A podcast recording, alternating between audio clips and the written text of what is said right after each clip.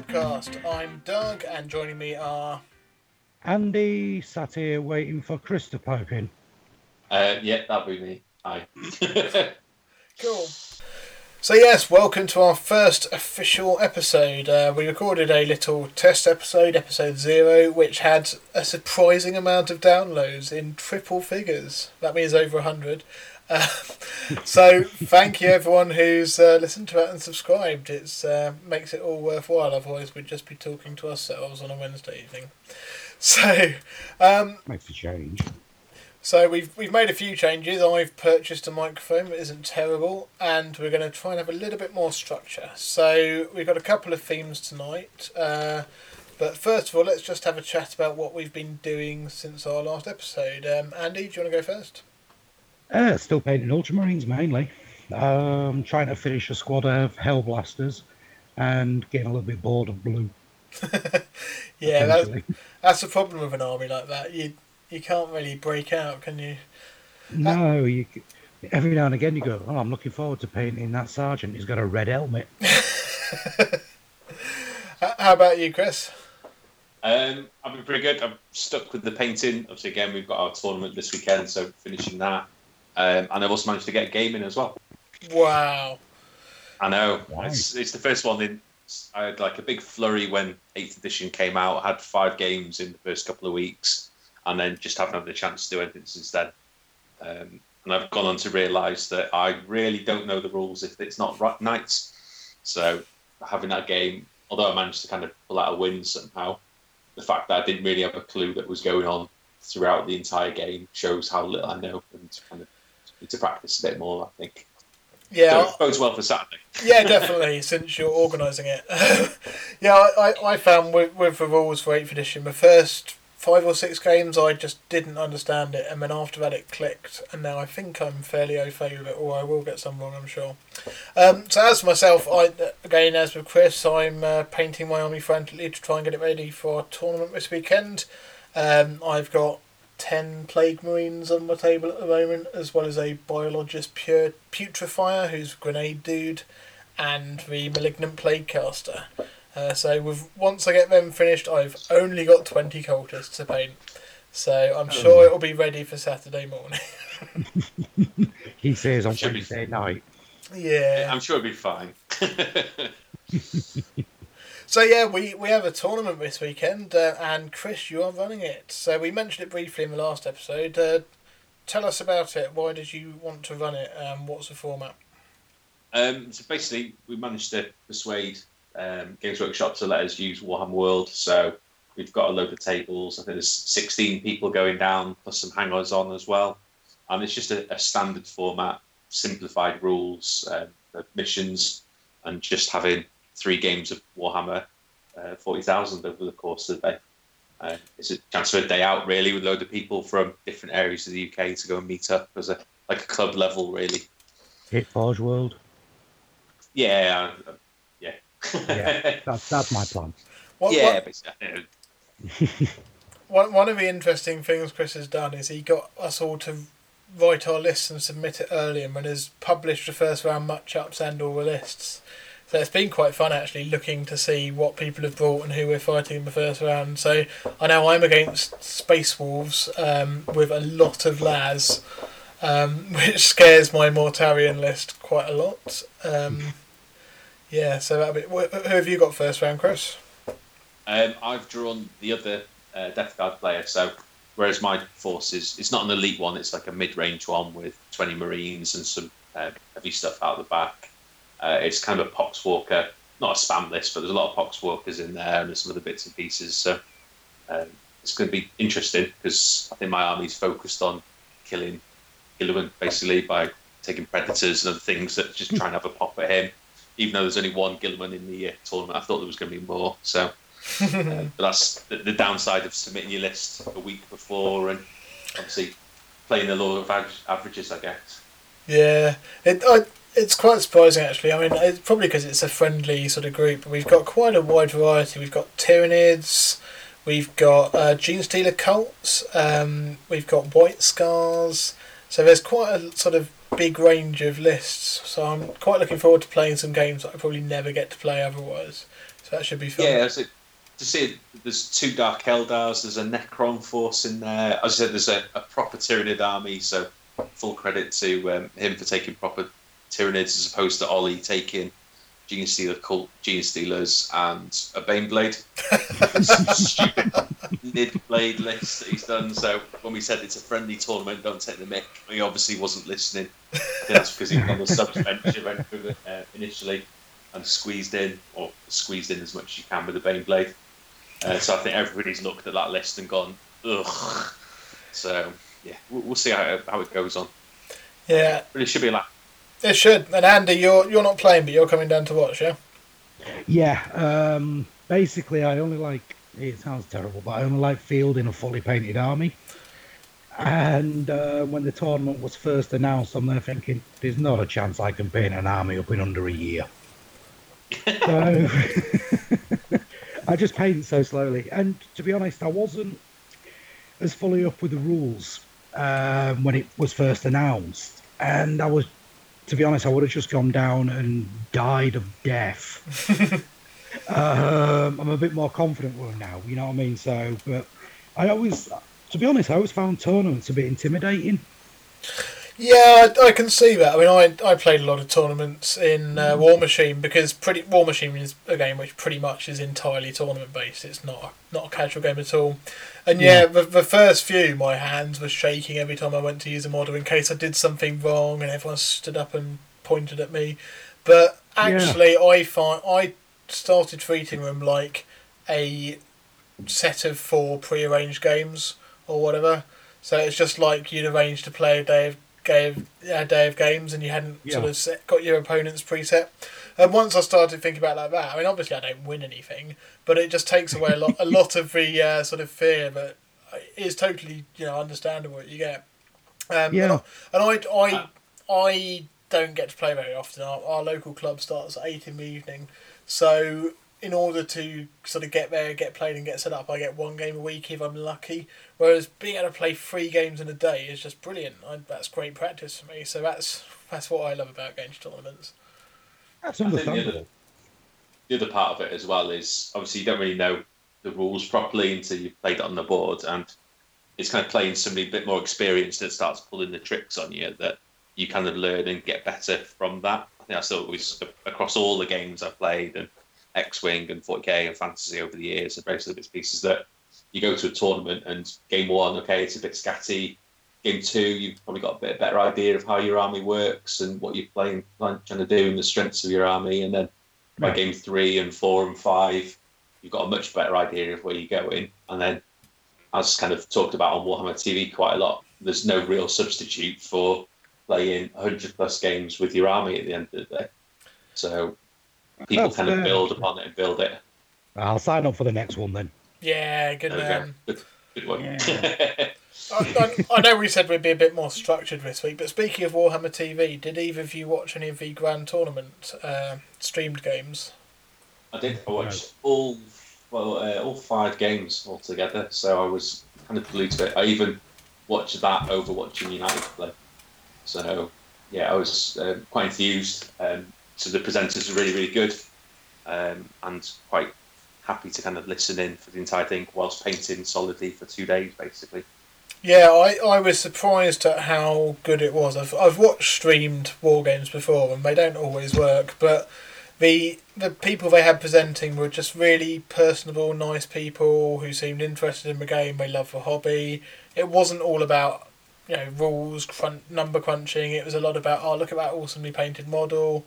Look at uh, I don't really know what this guy is thinking, but let's go with it, sort of thing. And I I found it really engaging, and I'm actually I've apparently you can watch you can get Twitch Prime with Amazon Prime. Uh, and yeah, that's what, the way I use it. Yeah, since I've got Amazon Prime, I think I might sign up, get my Twitch Prime sorted, and sit and watch a few more uh, games on Warhammer TV. It's a pretty good resource, and especially if you're looking to sort of see how tournament games work and sort of get a bit more confidence, I think watching a few of those is quite a good resource that's out there. Yeah, right. Um, yeah, it's uh, it's really good. Um, I'll chuck in a cheeky plug because I do kind of know Martin and I know Nick, who were the hosts for it from the uh, from my time working workshop. So hopefully they'll have a listen and um, cheap plug for them. But Um, they were a really good kind of combination of uh, people to listen to.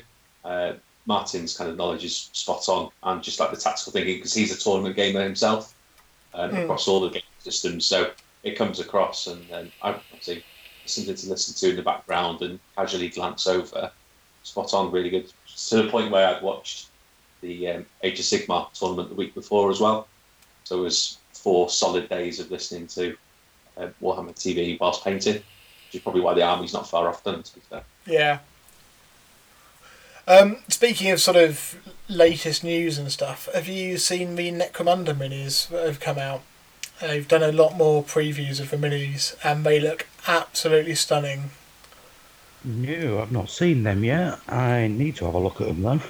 Yeah, if you Yeah. fo- follow Necromunda on Facebook, they've got a bunch of alternate colour schemes that they've painted up, and they've got some uh, Day of the Dead sort of masks on some of the gangers, and it's, it's fantastic. And I, I wasn't going to buy that, but I'm going to get it now. It just looks brilliant.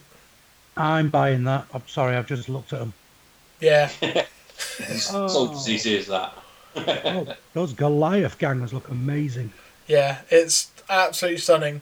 So yeah, that's definitely on the list, and I'm I'm interested to see how they try and fit it in with the main game because it they're, it's, they're bringing it out as a board game, a bit like Shadespire, with sort of modular uh, board game terrain, but they're also giving you rules to play it in the sort of classic tabletop wargame way.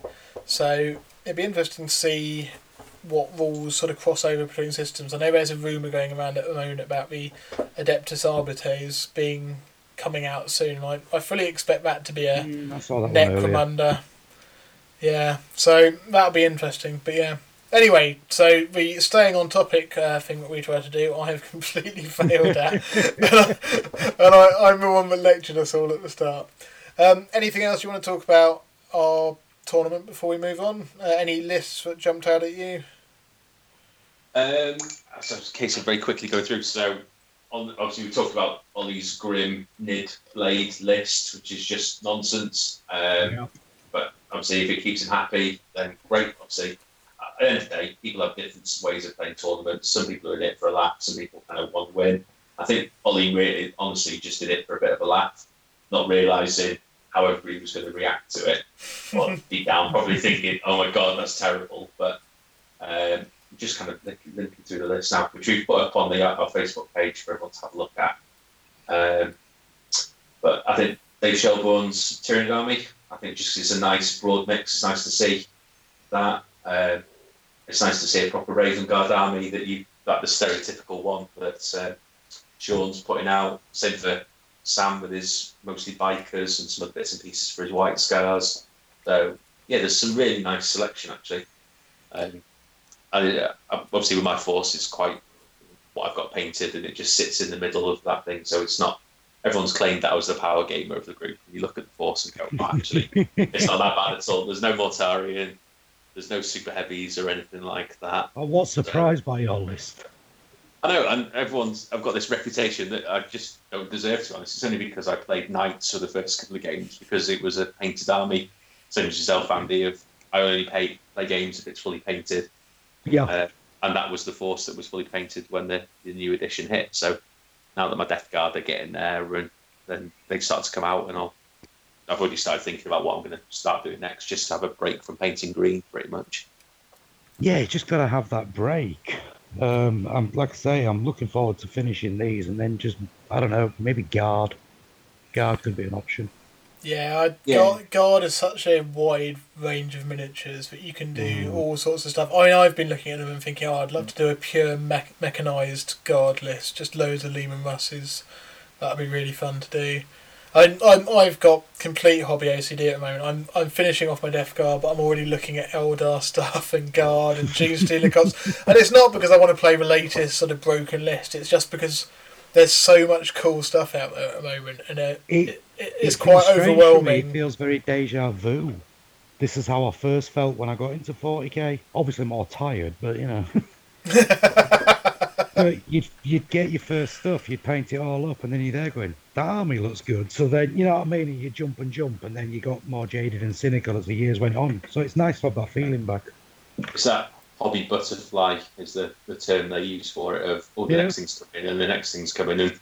I I guess it comes down to the quality of Games Workshop stuff at the moment that it's quite hard to stick with painting one army because the next thing has come along and you, obviously you want to put that on your painting table next.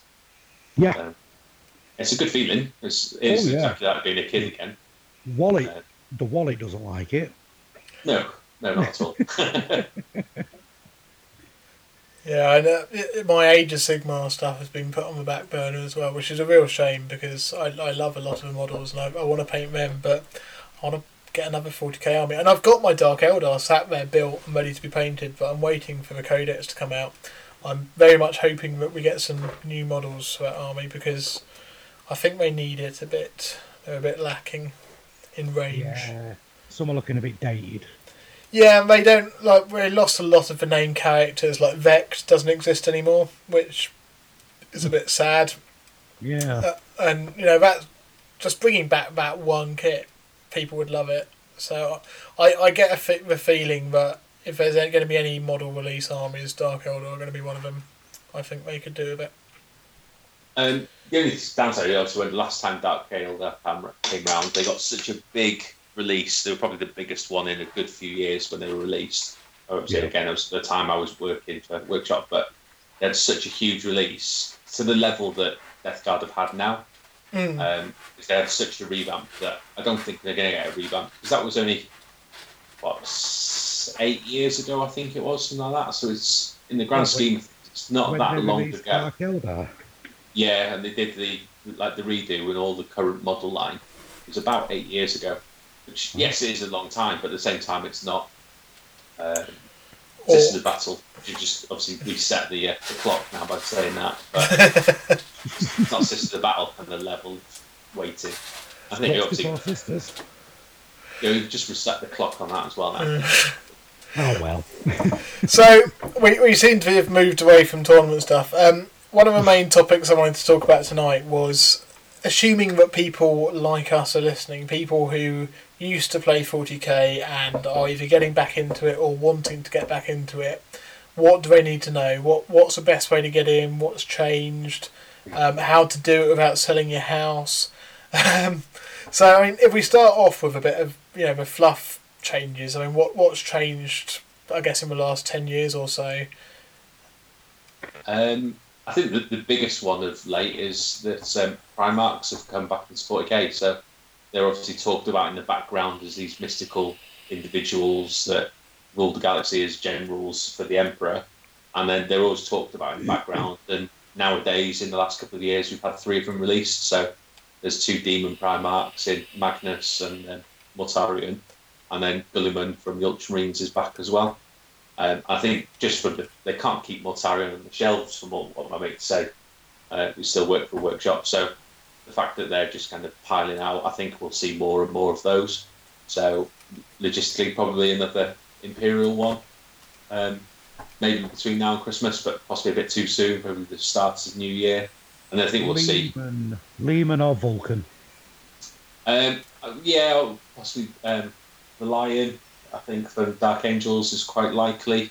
Uh, Rogue- Rogal Dorn is 'cause probably quite was local. rumours- I think there was rumours about uh, the Dark Angels stuff coming out just before Christmas.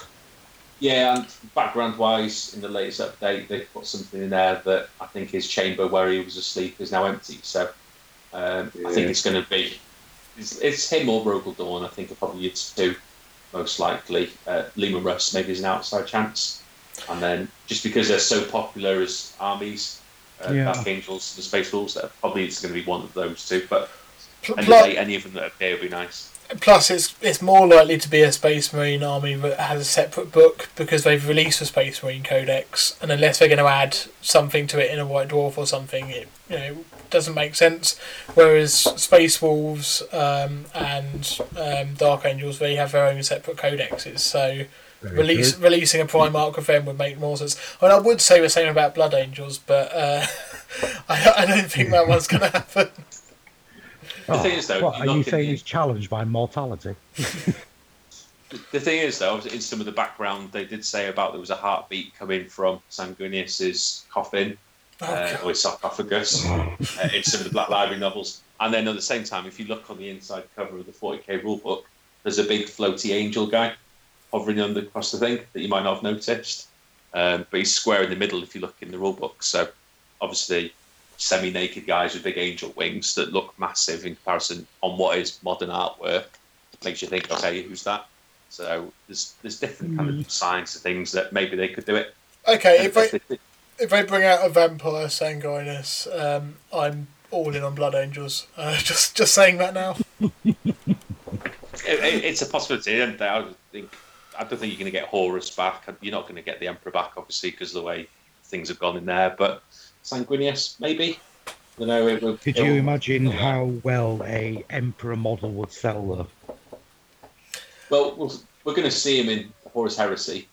Um, the model will come out at some point because his rules partly exist in uh, the Heresy rule set. Mm. Uh, so he'll, he'll appear in that, and I think it'll be a nice model when he does appear. But for 40k, no, he's not coming back there. I don't think. and for those sort of, as I said, talking about people who've been out of a loop for a while, the, the Horus Heresy stuff um, has really taken off. It started off with the novels. Um, the first four of which were excellent, and then randomly there were some good ones and some bad ones. But um, the uh, the model line, Forge World started doing a Horus Heresy model line and released a lot of books to go with that. And that really kept 40k alive for a while during the dark days of 7th edition because a lot of people who wanted to play in the non massively power gaming games switched to that because it was fairly balanced in that Marines, shooting Marines sort of has to be innately balanced. So a lot of I think Games Workshop's current direction has come from that 30k experience and how well that was received. Um, and a lot of the sort of expansion of the fluff has happened in history. So they've fleshed out a lot of chapters which we may not necessarily know much about, but they've sort of gone back and talked about the founding members, etc., which really I think has given the whole Imperium side a lot more background 10,000 years ago, which sort of still applies now. So it, if you haven't read the Horus Heresy series, and to be honest, I, I suspect most people who've sort of kept up to date will have done, certainly give the first three or four books a go because they really sort of bring you back into the world of the Imperium of Man. And the the whole Black Library, um, sort of the other stuff as well. They've they've got some really good stuff going on. They've got a series called The Beast Arises. Is that right? Um, uh, yeah. Yeah, which is set. I, I won't give it away, but it's a massive orcs versus humans uh, series. Um, there's a Black Lib, uh, not Black Library, a Black Legion series, which has started out. I've, I'm reading the first book at the moment, and it's absolutely amazing. Uh, so that's sort of keeps you up to date with chaos stuff. There's been um, Dan Abnett's Ravenor and Eisenhorn, uh, trilogies, which are again absolutely brilliant. They're about the Inquisition. Um, in fact, Andy, you, you gave me a lot of your Black Library stuff, didn't you? Yeah, I know. I regret that now, but hey. it's like, I keep rereading that. Doug does sound at the moment like he's in a giant old man's rocking chair. Just when he talks at the moment, you can hear a crinkling and a noise. Yeah, I was hearing that. Yeah, I, am sat here with my pipe and my book, and this is uh, what I do. To be fair, we've all seen pictures of you wearing a flat cap at tournaments, though. So obviously you haven't got a whip it, but you're close enough to being a, a northerner at the moment, anyway, as much as you might deny it. So I can understand you wearing sitting in an old man's rocking chair. The hat does not make it for man. The tartan blanket over the legs does. okay, so back on topic. Um, so has anything changed in the sort of uh, Xenos uh, sort of world? I'm when the last uh, faction was the Tau, I guess. Yeah.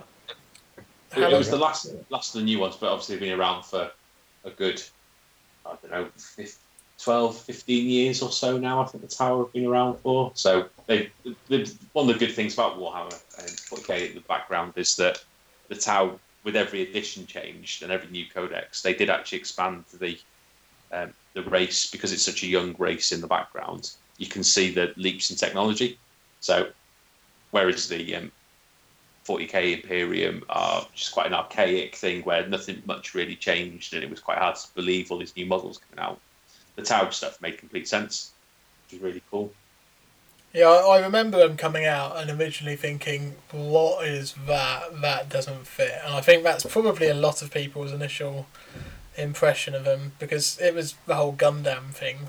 Games Workshop, why, why, yeah, riding a wave of that popularity. But I think they've started to fit in a bit more now, uh, as you said, due to the fleshing out. And it's been the same with the Necrons actually, because they were based very much on just metal robots that sort of turned up and Chaos Androids. Yeah. Their original, Oh yeah, the original incarnation. Yeah. and, in and Space Crusade. yeah, and then they sort of fleshed them out as a bit more James Cameron Terminator like, um, and then now they're proper like Egyptian space um, undead type, and they've got some actually pretty cool uh, background and fluff. So they've they've gone back on some of these sort of crazy ideas and filled filled it out a bit, which is quite nice. So if if you're looking at an army and you're thinking, oh well, the Tau they're just like Gundam or Necrons are just like metal things, that actually they've probably got a lot more history. And it's the, the main thing with the Necrons as well, because traditionally they're just silver with green glowy bits, but they've given a load of alternate colour schemes for different houses because they're Egyptian sort of dynasties. Um, I think that's added a lot more to the collectability of the faction because you can paint them something other than just silver, which is good. Um, yeah, my friend's painted his up, um, pretty much all rusty, yeah, that's, that's and it awesome. looks really good. Yeah, I, I really like. I've, I've seen a few terracotta ones as well, which look brilliant. Um, I, I must admit, I was tempted to get some uh, Necrons, but I'm tempted to get some of pretty much everything right now. I, I need I to. just bought some. Oh, did you? What did you get? Yeah, I have no idea. I bought them off a friend. Ah, fair enough. Yeah. He was selling them, so I went, uh, "Go on then." It's uh, the future pile. Let's call it that. So, h- how would you go about starting a new faction? Say you want to get back into 40k, you haven't played for a while. What What's your first step? What What, what are you going to do? Are you going to buy new, second hand, or Buy new at the moment. Um, I would, if you're looking to get back into the game, obviously you want in the main rule book and all that lot. yeah? So just buy buy the main box. If you've got a mate you, buy two, split the contents. Um, or do what somebody else did, which was buy two, keep um, what was it? Keep one rule book, and then sold both lots of Primaris, both lots of Death Guard, and, and the other spare rule book. yeah. Um, it's a great way to start it because the amount of models that you actually get in Dark Imperium is really, really good value, and I never thought I'd say that. It's, So it's start there. Yeah. Ga- Games Workshop have long had a sort of no discount policy, and that's changed quite a lot recently because the starter sets, absolutely brilliant, and they've been It's so- amazing. They've been bringing out some sort of mini starter sets as well, which have slightly less models but for half the price. So if you want to add on to your you know starter set, you can buy one of these sort of mini mini sets. And Um, First Strike, I believe it's called. yeah, and they've got some uh, paint you know easy to build Primaris and easy to build Death Guard. And Which- they're actually really nice. So I bought a box. Yeah, I, I've got two boxes of easy to build Death Guard because I wanted um, just to bulk up the number I got with my two copies of Dark Imperium. um, exactly that. yeah, it, And it- you get the Blight launcher in the um, small box. You do. I, I, I've got two of those. Um, Yeah. yeah, I mean, so if you want to play Space Marines, then definitely get the starter set. It's a great way. You get access to a Primaris. Oh, we should probably say the Primaris are the new sort of release for Space Marines. They're not superseding the old ones. A lot of people thought they would. Basically, they are um, engineered to over the last ten thousand years in secret to be the ultimate Space Marines. Um, I t- I'm not a fan of the background to this one. I think it's a bit naff, but the models are fantastic. They look absolutely beautiful. Um, they've had a really big release with some really cool stuff, and yeah, you they're in the starter set. So if you want to play Space Marines, I'd strongly suggest you go with them. They they haven't replaced the old ones, and in fact, a lot of the competitive lists don't use Primaris at all. Uh, not saying that they're bad, just that I think the Space Marine vehicles are so good with Guilliman at the moment that it's not worth using Primaris. But yeah, so Um, sorry, Karen. There was a, there is a Primaris army that James Catch did, which if you've not seen it, it's definitely one to go looking for. It's his Sons of Guilliman one, and they came seventh in the GT. oh, And that was a pure that was pure Primaris, no Guilliman, um, just a, a pure Primaris list, and they came seventh. I think there was another one that came eleventh or something like that, which was much the same kind of list. But, okay, but So they are a force in themselves. Yeah, the, the point is they're, they're definitely worth playing. They're not rubbish, but they haven't replaced Space Marines. So if you've got a Space Marine army set up in the in your loft, they haven't replaced them at all. Uh, Space Marines are still good. Um, so yeah, that, that's a good way to get into it. The, the other thing that Games Workshop have done, which still amazes me, they've got these start collecting boxes, which are fifty quid, and you generally get between 75 to 85, sometimes more quids worth of models in them, which is fantastic. And then they're not just those models. If they're models that can make multiple things, the whole sprue is in there, so you can make either option. And for my Dark Eldar, I have four start collecting boxes. So that's but that's a lot of models I got for not very much money at all. So if you like the models and you start collecting boxes, and they've started changing them up a bit to make them a bit more relevant. So the Eldar have just got a new one. Have you seen that? Yeah, it's the uh, the Wraith Lord and Wraith Knight. Uh, sorry, the Wraith Blades and things like that in there. So Yeah. Yeah, so, so- so, so get get those are a really really cheap way to get into your army and give you a lot of models very quickly to paint. So definitely look at those. Um, the other thing at the moment is codexes. So some armies have codexes, some armies don't. Um, what Games Workshop did when 8th edition came out was they invalidated all of the previous codexes. Lots of nerds cried. Um, then they brought out something called an index, and there are four indexes, I think. yeah, Yeah. There's so there's one for your Imperium, one for your Chaos, and two Xenos ones. And in those, what's that? it was one Xenos one. There was two Imperium ones. So there was one for all the Space Marine stuff, and there was one for all the uh, Inquisition and Imperial Guard and all the other bits and pieces. Oh, okay. I thought it was two Xenos. Um, either way, um, in that book is everything you need to play your faction until your codex is out. So currently there's Space Marines, Chaos Space Marines, Death Guard, Eldar, um, Imperial Guard. Have I missed any? Um, Grey Knights, Grey Knights are there as well. Grey Knights. Mechanicus. Yep, so Adeptus, Adeptus Mechanicus, who are the uh, Mars faction, so the they've got knights and um, all of the sort of crazy inventors. Um, they're a relatively new faction. Um, so yeah, those are factions with codexes out at the moment. If if you don't have a codex, you can still play with your index. You won't have all of the same cool things, so you won't have access to some of the new stuff. What, what would you guys say? Would you say it's worth starting an army that doesn't have a codex yet, or wait for the codex? Um, Depends how much you love that army. Yeah, that's true. I think it is worth starting because if you like the army, you're going to start the army and start collecting. And the things that are in the index, they just get things stacked on. So whereas like the Space Marines and the Death Guard had brand new models to go with their range because they were the two that came in the big uh, starter set. Things like Grey Knights, the Admech, the Eldar to an extent haven't had new models to go with them.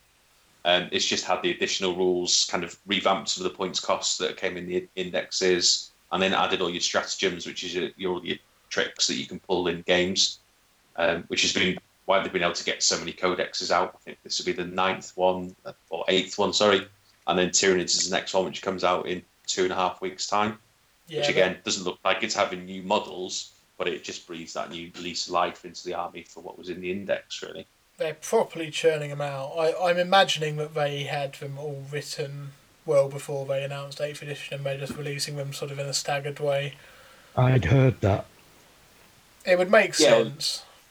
The lead time for a codex is about a year to 18 months, I think.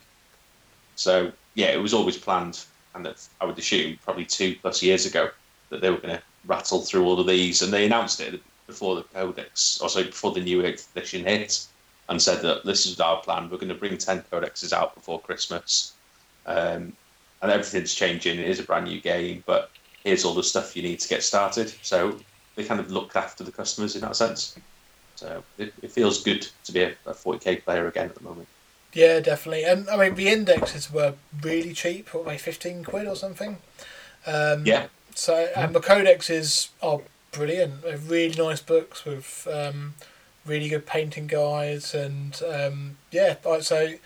I mean, monetary wise, I don't know if it it can't have gone down in cost, surely, but it certainly seems like a lot more um, value for money these days with what you get. Certainly compared to some other war games out there, um, the the buy-in cost seems to be about you know, a decent rate. It's still an expensive hobby, but I, I don't feel like I'm getting ripped off now, which is a really nice change. I'd agree with that. And if, if you are on a really tight budget, there's um, Facebook is a really good place these days to buy models. There's a couple of trading groups on there. Uh, I'm not going to mention any in case it sounds like I'm recommending them. But I don't want to do that because the internet is full of thieves. but um, the, but yeah, Facebook trading groups. I've bought a bunch of stuff off there. It's a really good way. If someone's bought half of a starter set or something and they don't want it, you can get some stuff really cheap. So have a look around on there if you're on a budget. It's a good way to do stuff. So yeah, any other thoughts on sort of getting back into the game, how to go about it? I'd say Um, else is pretty basic. If it if you've already done it once before, you'll know you'll need the paints, this and that. So, yeah, I think that's about I think- it on that. Mm. a lot of it I think comes down to having that network of either mates or people that you're going to go on to become mates and getting your enthusiasm. I know it works for me. Of playing games gives you that motivation. Then Warhammer TV again, just kind of gives you that extra impetus to get stuff done. But um, having people in that arms race of okay, well I've played them this week and I've I lost the battle, so next week I need to have this done, get it all painted, and then I'm ready to kind of go again. Um, it's such a big motivator for so many people. Not everybody's motivations, but a lot of people's motivations to actually get stuff done and dusted and get playing some games, which is obviously for a lot of people is the point of the hobby. Yeah, well, I mean, one thing that's changed, I think, in the time that I was off was the rise of sort of big established gaming clubs. And there's, I mean, in Wales, there's Firestorm Games. Um, in the UK, there's the Outpost in Sheffield. There's um, a few other sort of really big independent shops that support the hobby quite well. And as well, there's your sort of standard local gaming clubs. And so there's probably at least one in every city, if not two or three these days. So if you are looking for some people to play against, um, have a look out there on the internet. And if you do get stuck, post on our Facebook group. Oh, advert, we have a Facebook page, the Animation Protocol. Like it, follow us, keep up to date. But yeah, feel free to ask on there. I'm sure between us we know people all across the country and we can point you in the right direction for where to get some games in. Because as Chris says, it, it it's perfectly fine to build and collect stuff as a hobby. I think that's you know I that's one of the bits that I enjoy the most. But it is still fun to play some games. So yeah, cool. Um, so yeah, I think we've run out of things to talk about on that topic. Was there anything else we wanted to cover tonight? Yeah, I wanted to ask you two something. Okay. Do you ever feel like you you know when you've watched say like a certain TV series or movie, you then want to sometimes paint an army of what you've just seen? Um, possibly, depending on the film. Why? What? What are you getting at? No, it's just I've noticed it's like, for example, I've been painting Ultramarines, so in the background I've been watching the TV show Rome. Yeah. Yeah. in the past, I watched Zulu, really enjoyed it, so I bought a Praetorian army. So, and I just start thinking it's like, hang on, every time I start to watch something that I enjoy, it seems to involve a new army. You I- So I was wondering if, if you two have ever been influenced by watching somewhere and then wanting to build an army that's similar to what you've just seen. I not so much watching, but whenever I read a Black Library book, I really, really, really want to build the army. Um, so there's a section in um, I think it's Betrayer, the Horus the Horus Heresy book, where Amazing book. yeah, and I just want to I, just, I want to get World Eaters. I want to get some Heresy World Eaters and just do loads of Berserkers. And then I read uh, Prospero Burns. I was like, no, I want Thousand Suns. And yeah, it, it's really dangerous. So not so much TV. I'm, I I watch a lot of uh, antique shows. So. Uh, um, So, so your armies are limited. yeah, but certainly book wise. What about you, Chris? Um, yeah, I think the latest one was probably watching the uh, last couple of episodes of Game of Thrones and looking at all the White Walker armies and then looking across all the Death Rattle stuff for Age of Sigmar and Uh, wondering awesome. about bluish kind of sque- schemes and stuff like that. Um, because big dragons are cool and but looking at those with like one eye. Um, again, same as Andy, watching things like Zulu gives you that idea for Praetorian army. Um, Aliens gives you that idea for Chaos cultists because their spacesuits are very similar to the um, spacesuits out of the original Aliens. So I've been using them for my cultists and my Death Guard, wondering whether they can become a full force. Most expensive, 40 points ever, 25 quid. But there we go, we'll just gloss past that. Um, so yeah, there's there's plenty of inspiration out there, and it's whether you can do it just from the basic kits or if you want to expand it a little bit more and, and build upon that really.